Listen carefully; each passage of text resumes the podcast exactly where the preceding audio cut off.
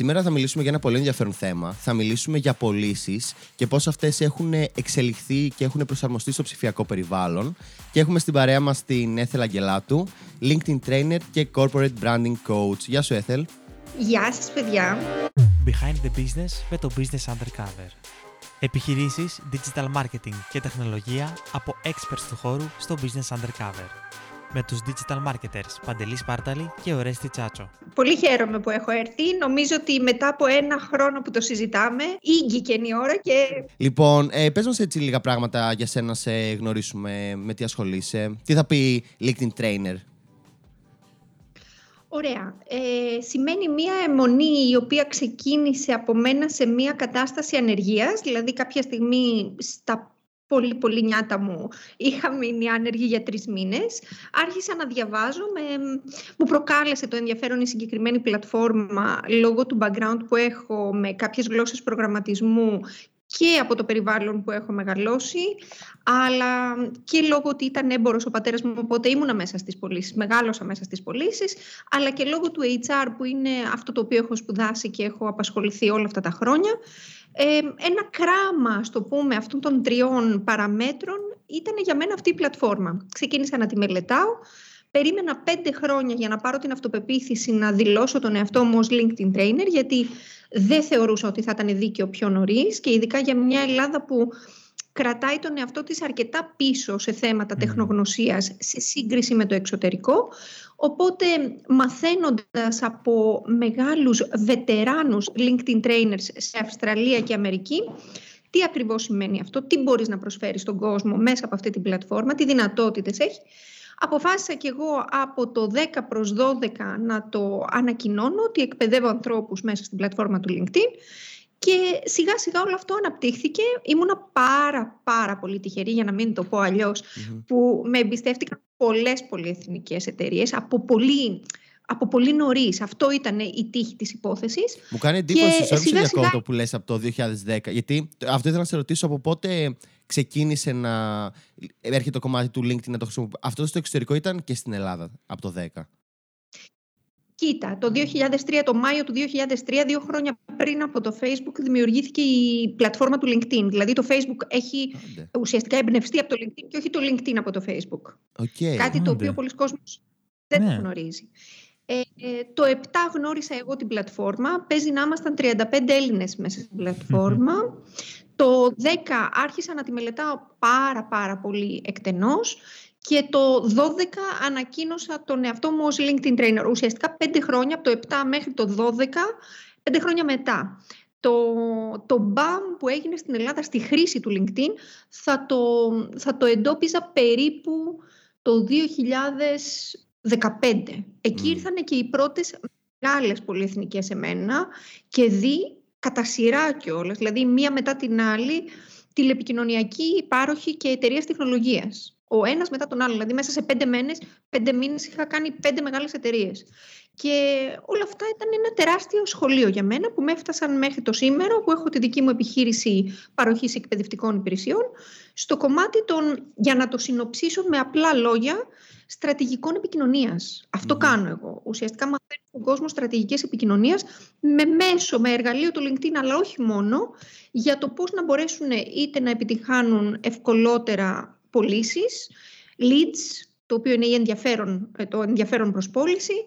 Ε, προφανώς στο κομμάτι του HR που από εκεί προέρχομαι πώς να επιτυγχάνουν καλύτερες στρατηγικές προσέγγισης υποψηφίων, στελέχωσης θέσεων, αλλά και το marketing να μπορέσει να προβάλλει καλύτερα τα προϊόντα και τις υπηρεσίες μιας εταιρείας.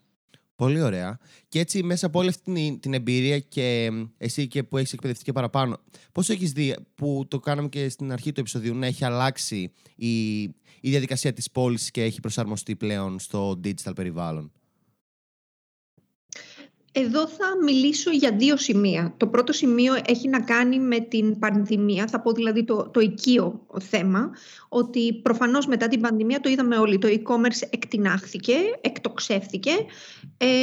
η χρήση πλέον ψηφιακών μέσων για να επιτευχθεί μια πώληση είτε σε καταναλωτή είτε από πλευράς υπηρεσιών, δηλαδή είτε B2C είτε B2B πωλήσεις, ε, έχουν αλλάξει τελώς ε, το, το μοντέλο της καθημερινότητας.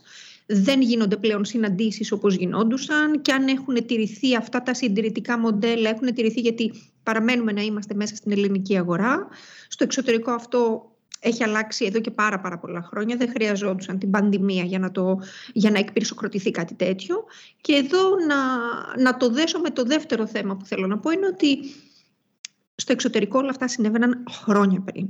Δηλαδή το sales ουσιαστικά είναι μία από τις πιο μεγάλες παραμέτρους χρήσης της πλατφόρμας του LinkedIn περίπου από το 2009-2010 και μετά, δηλαδή μετά από την πρώτη κρίση των Lehman Brothers. mm Εμείς είμαστε, ας το πούμε ότι πήραμε μπρος μετά την τρίτη κρίση. Να πω όμως κάτι μικρό.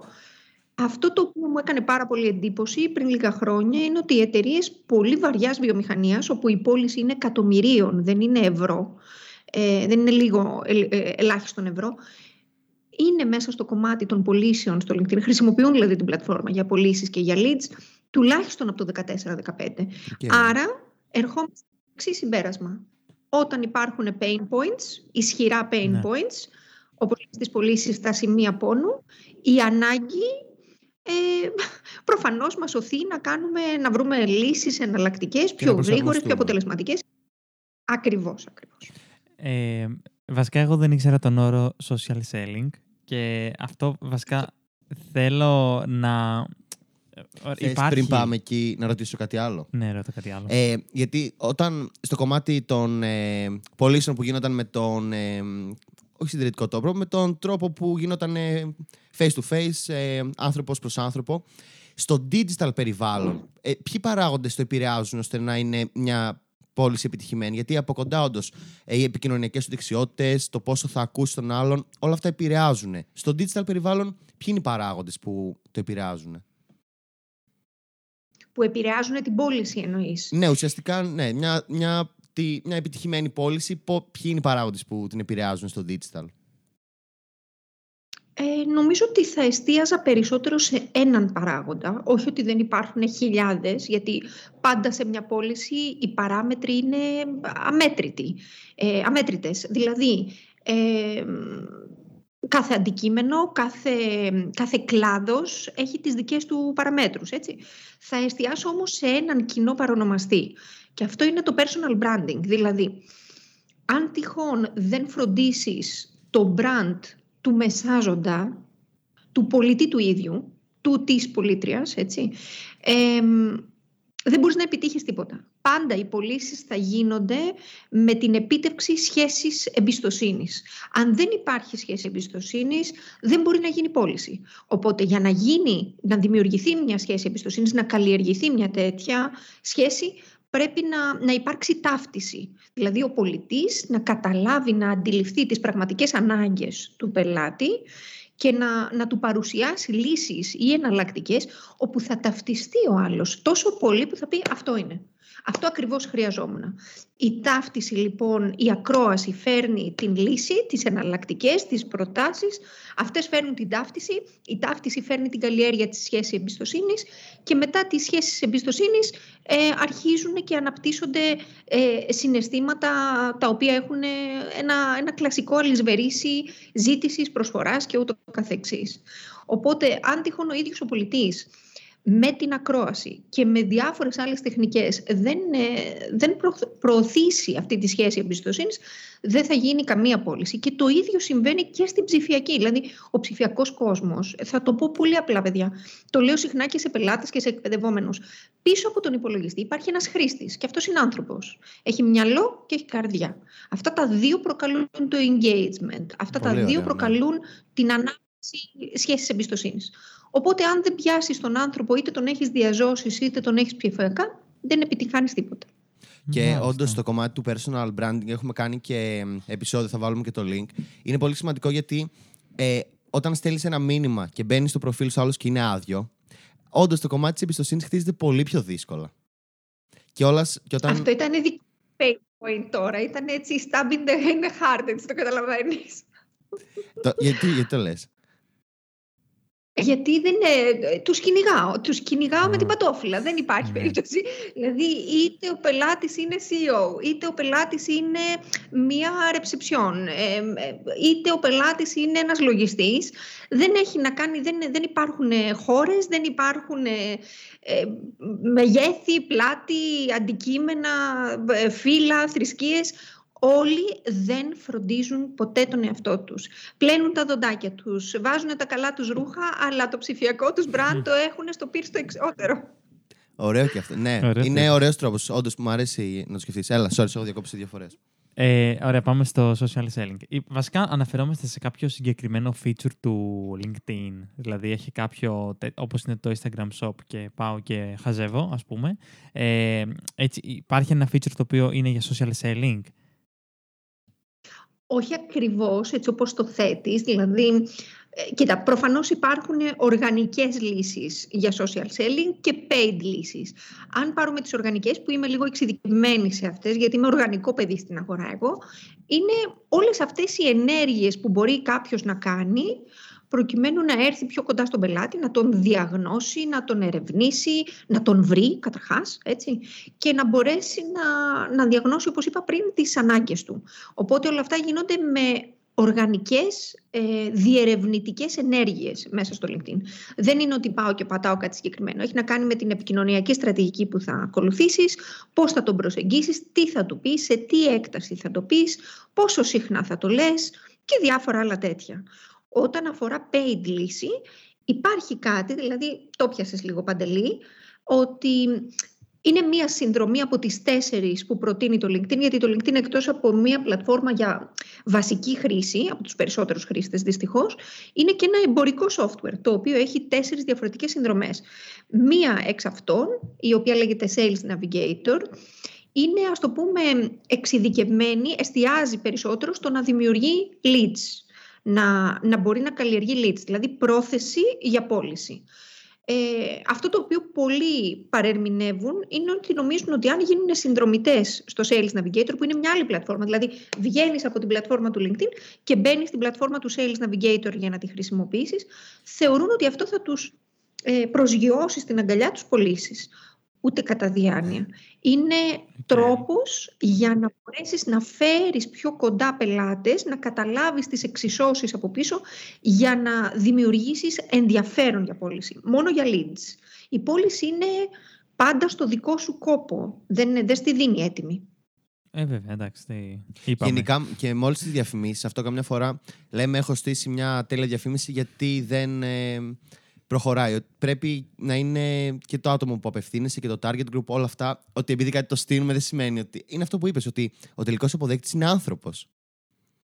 Ακριβώς, ακριβώς. Η διαφήμιση, επειδή να μην παρερμηνευτώ, να μην παρεξηγηθώ, ε, προφανώς έχει το νόημά της. Εννοείται και έχει το νόημά της. Και υπάρχουν τόσα budget τα οποία δίνονται γιατί σε επενδύονται σε διαφημίσεις. Mm. Έτσι προ Θεού, μην τα μηδενίσουμε όλα. Καλά, όχι, όχι. Όμως, ένα πράγμα Προφανώς. Ένα πράγμα και ε, εδώ πέρα θα, θα πεταγόταν και ο Τάσος να, να μου την πει κιόλας σε αυτό το κομμάτι.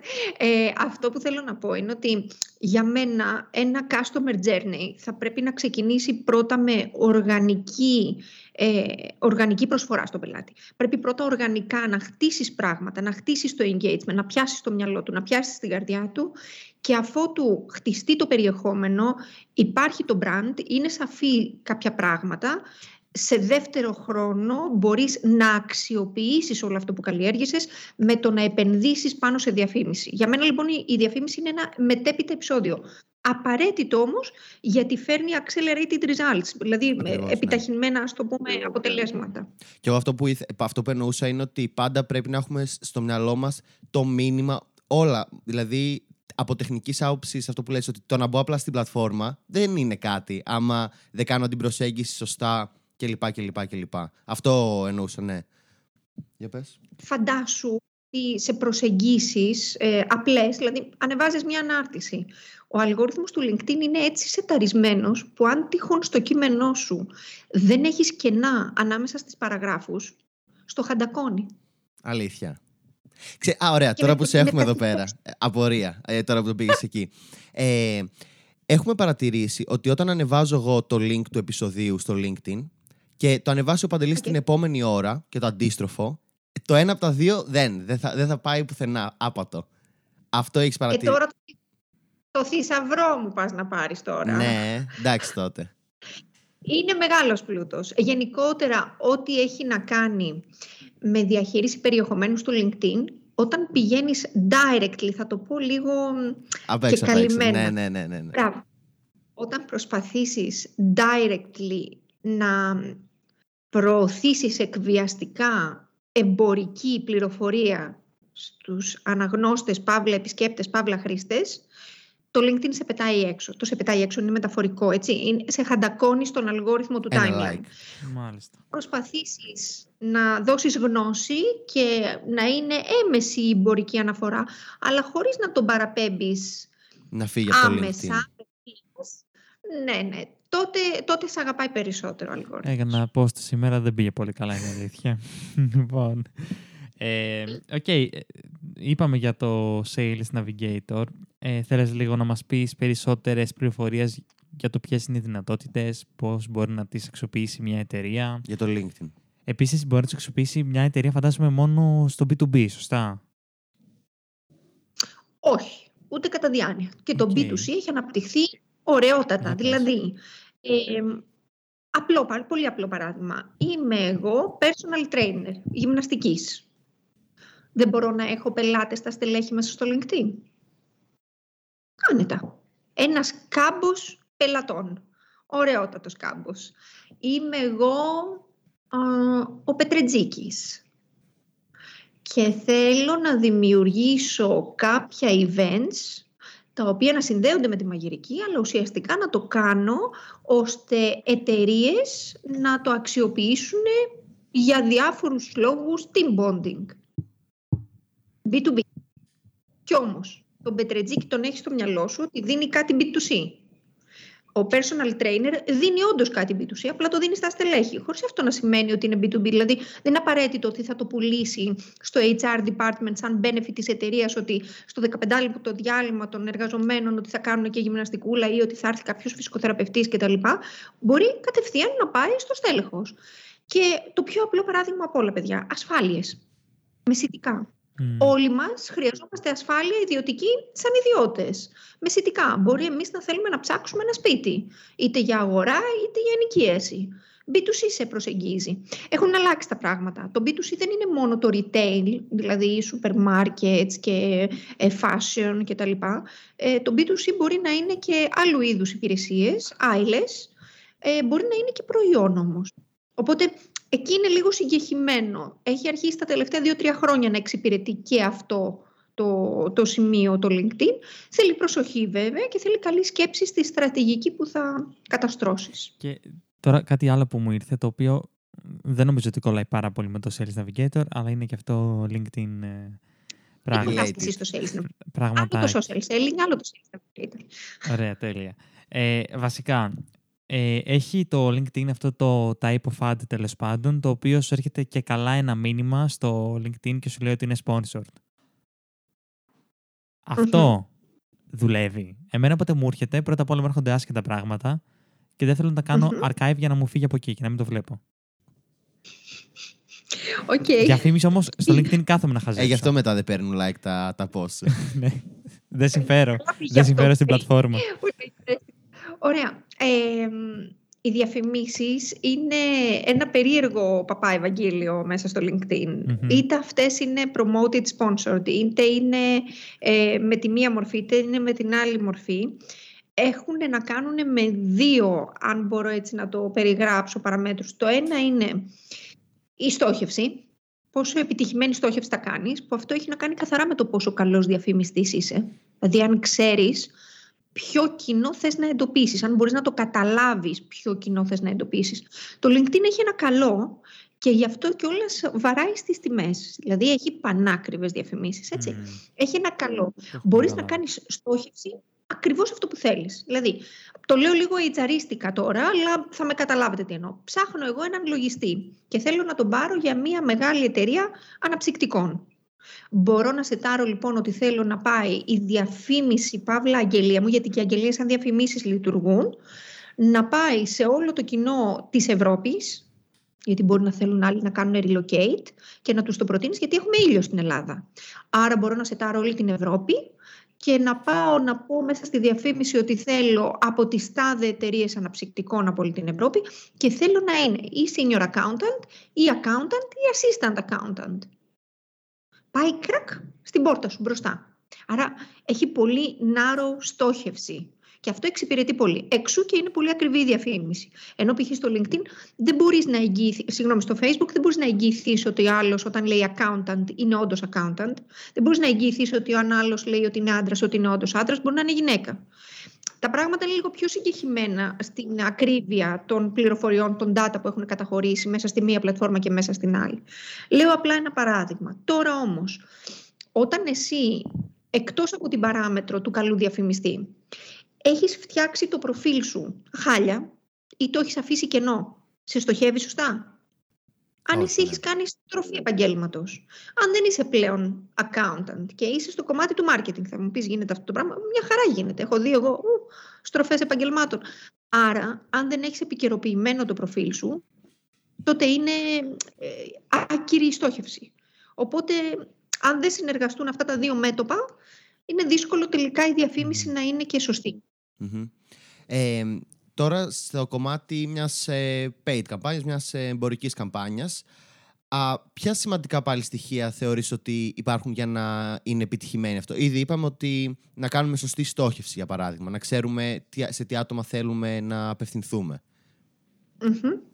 Ε, όπως λέει και ένας, ε, ένας αγαπητός μου συνεργάτης στο κομμάτι του social media management, το, το πάνε είναι στρατηγική αν δεν καταστρώσεις τη στρατηγική σου, δεν μπορείς να κάνεις τίποτα. Πρώτα θα πρέπει να θέσεις τους στόχους σου. Τι θες να πετύχεις, γιατί θες να το πετύχεις. Μετά να δεις την περσόνα σου, να φτιάξεις την περσόνα και αυτή μπορεί να μην είναι μία, μπορεί να είναι πέντε περσόνες που θέλεις εσύ να στοχεύσεις. Σήμερα είδα ένα εκπληκτικό, δεν ξέρω αν τυχόν είναι ok που μου έρχονται παραδείγματα ναι, στο ναι, μυαλό. Ναι, ναι, είδα ένα εκπληκτικό post από μια ε, γραφιστική, παύλα διαφημιστική εταιρεία όπου έλεγε πόσο έχουμε παραμελήσει τους ε, γυρεότερους, συνταξιούχους συγκεκριμένα, θεωρώντας μέσα στο μυαλό μας ότι στην αγορά μας οι συνταξιούχοι δεν έχουν μία, δεν έχουν χρήματα να, να επενδύσουν και ότι κάθονται όλη μέρα κλεισμένοι μέσα στο σπίτι και δεν κάνουν τίποτα. Ξέρω εγώ συνταξιούχους που σπάνε στις Μαλδίβες γιατί το είχαν αποθυμένος όλη τους τη ζωή και είχαν δώσει όλα τους τα λεφτά να σπουδάσουν τα παιδάκια τους και τώρα ήρθε η ώρα τους. Ε, με την καλή έννοια, που δεν το υπολογίζουμε. Άρα υπάρχουν πολλά κοινά και πολλές περσόνες που καλό είναι να τις υπολογίσουμε μέσα στη στρατηγική μας. Και μετά μια εμπορική καμπάνια συγκεκριμένα μέσα στο LinkedIn για να δουλέψει, αν δεν ξέρεις τεχνικές προδιαγραφές, Δηλαδή, νομίζω ότι αυτό με είχε βοηθήσει οι γλώσσες προγραμματισμού που είχα κάνει σε πολύ μικρή ηλικία. Έτσι μπόρεσα και κατάλαβα πώς δουλεύει αυτό το, το, το αλλοπρόσαλο medium που λέγεται LinkedIn. Έχει πολύ συγκεκριμένο τεχνικό τρόπο για να εξυπηρετήσει τις ενέργειες που θες να κάνεις. Οπότε τεχνικά τις προδιαγραφές, αν δεν τις στηρείς, you're out. Δεν, δεν μπορείς να κάνεις τίποτα. Και αυτό μπορεί να είναι... Sorry, πες το, μπράβο, μπράβο, για πες. Παραγράφους Δηλαδή δεν κάνεις σωστές παραγράφους, δεν έχεις σωστή έκταση, δεν χρησιμοποιείς σωστό ρυθμό και ποσότητα, tags, hashtags και ούτω καθεξής. Ο τρόπος που χρησιμοποιείς τα rich media, είτε είναι βίντεο, είτε είναι image, είτε είναι document, PDF, PowerPoint κτλ ο τρόπος της συχνότητας ανάρτησης. Δηλαδή κάνεις μια εμπορική καμπάνια. Αυτή δουλεύει ε, on a series basis, δηλαδή είναι σαν επεισόδια. Πόσα επεισόδια θα βγάλεις, για, πόσο, για ποιο λόγο θα βγάλεις πολλά ή λίγα επεισόδια, πώς πρέπει να είναι, θα τα επιμεληθείς, γραφιστικά θα τα επιμεληθείς. Ε, η πυρηνική φυσική των εταιριών είναι το γραφιστικό. Το πρώτο πράγμα που λέω στον κάθε πελάτη και πραγματικά δεν, ε, παίζει να είναι με το καλημέρα σας πριν μου δώσεις την έγκριση. Γραφίστε έχουμε.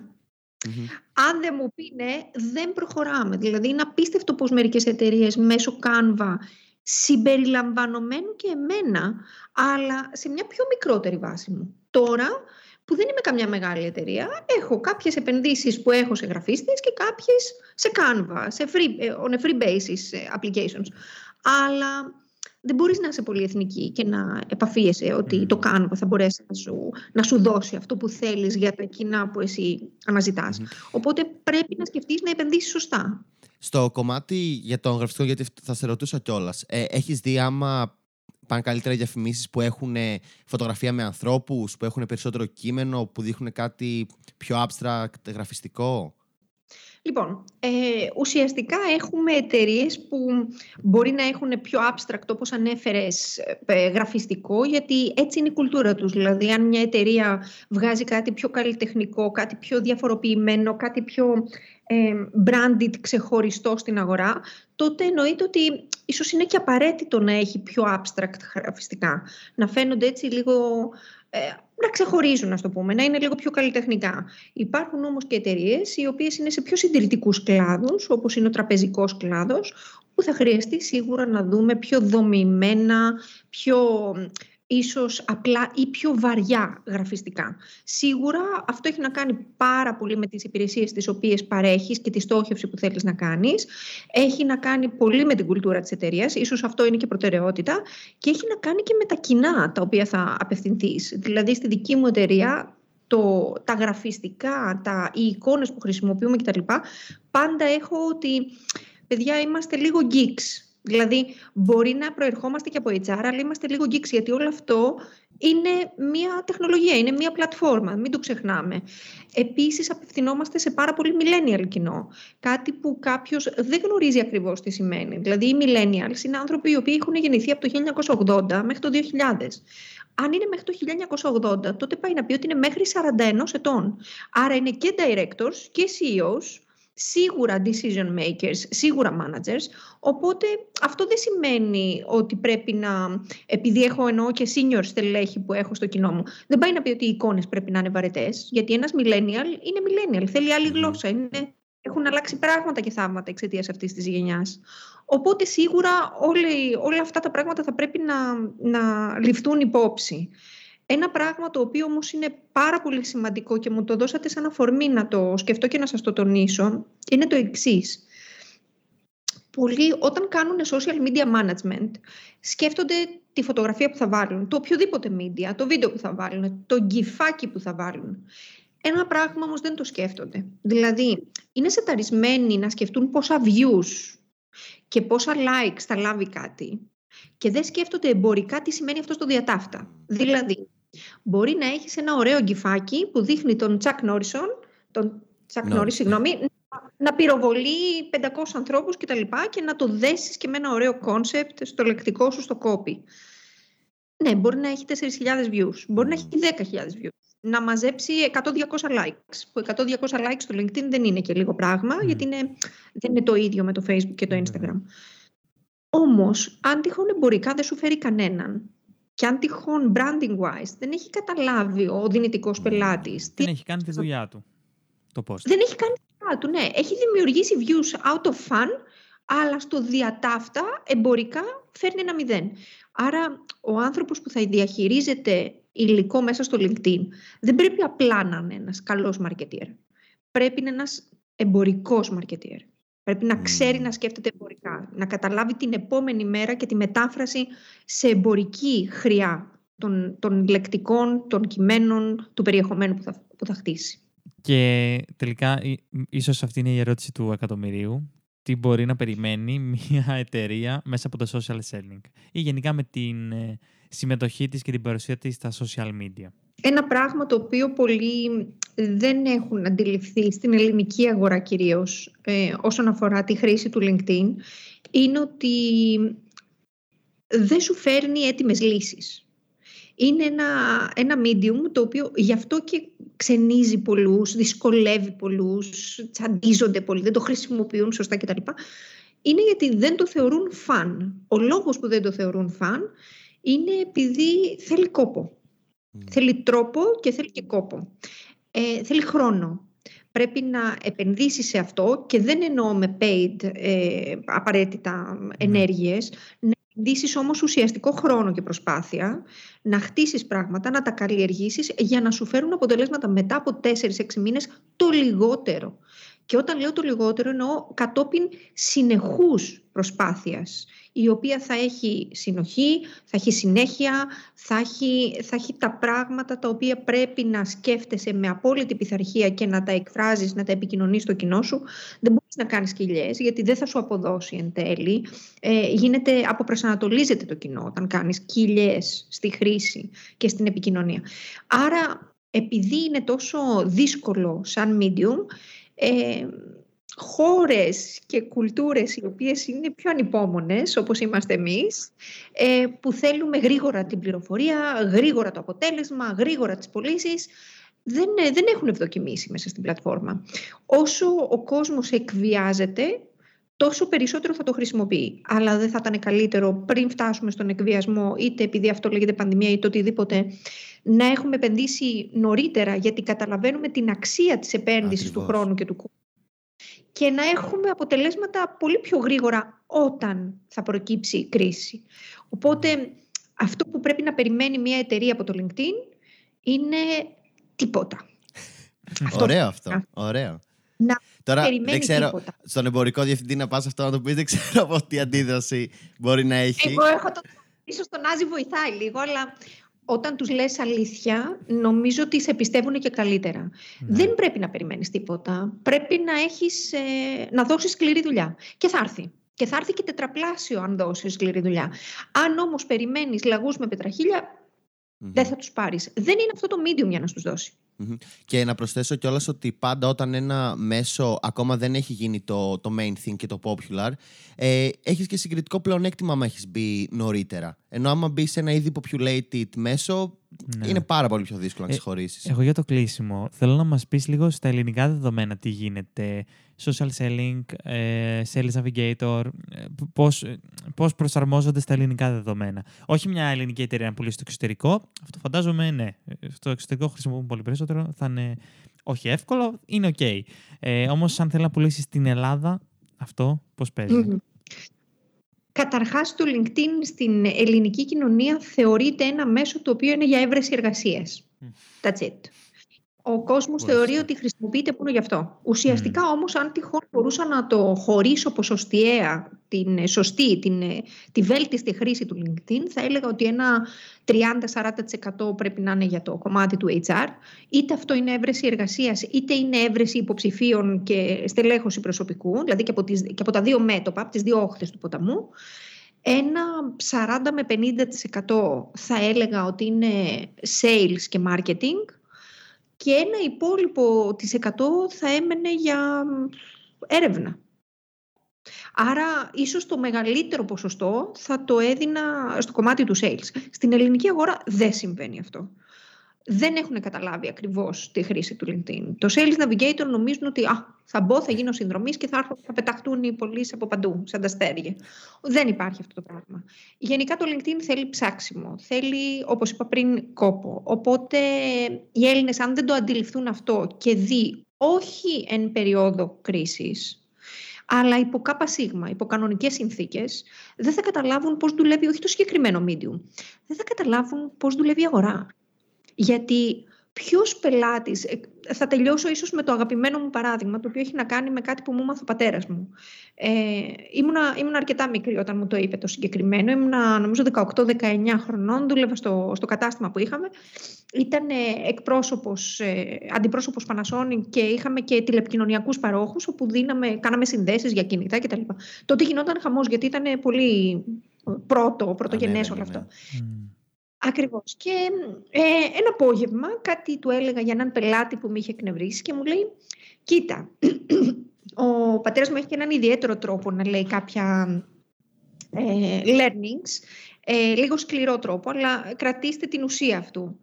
Έναν πελάτη πάντα θα πρέπει να θυμάσαι, όταν παίρνεις το χέρι σου και το βάζεις γύρω από το λαιμό του, να τον πηγαίνεις προς μια γωνία, να τον πηγαίνεις σταθερά προς τη γωνία. Όταν τον κλείσεις και τον εγκλωβίσεις, θα πρέπει πάντα να θυμηθείς ένα πράγμα. Μη σφίξεις τα χέρια σου, γιατί αν τον πνίξεις δεν θα πει «ΟΚ, αγοράζω». Θα σου πεθάνει στα χέρια. Μμ. Οπότε πάντα φέρ τον στη γωνία, φέρ τον σταθερά, δώσ' του να καταλάβει αυτό που θέλεις με σωστούς τρόπους, επικοινωνιακούς τρόπους, αλλά μην ξεχάσεις ποτέ να τον σκοτώσεις. Όχι βέβαια, να τον αφήσεις για να αγοράσει. Τι ωραίο. Έτσι.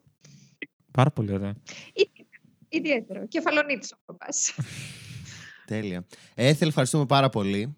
Ε, θέλεις κάτι που αφήσαμε απ' έξω να συμπληρώσει; Θα συνεχίσουμε και στο after εννοείται. Να πούμε για τα metrics ε, επιτυχίας μιας καμπάνιας. Ε, τα link για σένα θα υπάρχουν όλα στο site μας. Έθελα Αγγελάτου νομίζω παντού σε βρίσκουν. Ε, βέβαια. Thank you. Ακριβώς. Ένα πράγμα. Για πες. Ε, για μένα it's not about sales. It's about personal branding. Δηλαδή πρέπει ο κόσμος να καταλάβει ότι αν δεν μπραντάρει τον εαυτό του σωστά ως επαγγελματία, δεν θα μπρανταριστεί ποτέ ούτε μια εταιρεία σωστά, ούτε τα προϊόντα, ούτε οι υπηρεσίες, ούτε τίποτα. Άρα όλα ξεκινούν από τον άνθρωπο. Ακόμα και οι βασικές οντότητες του LinkedIn πρώτα ξεκινούν από τα profiles και μετά φτιάχνεις εταιρική σελίδα, school σελίδα, groups κτλ. Πρώτα είναι ο άνθρωπος. Πολύ ωραία. Ευχαριστούμε και όλους σας που μας ακούσατε. Ε, όπως, λέμε, θα συνεχίσουμε, όπως είπαμε, θα συνεχίσουμε με την Ethel στο After. Άμα δεν έχετε κάνει εγγραφή στο newsletter μας businessundercover.gr παίρνετε αμέσως ένα e-book που έχουμε ετοιμάσει με 90 digital εργαλεία για το project σας και τα λέμε την επόμενη Τρίτη.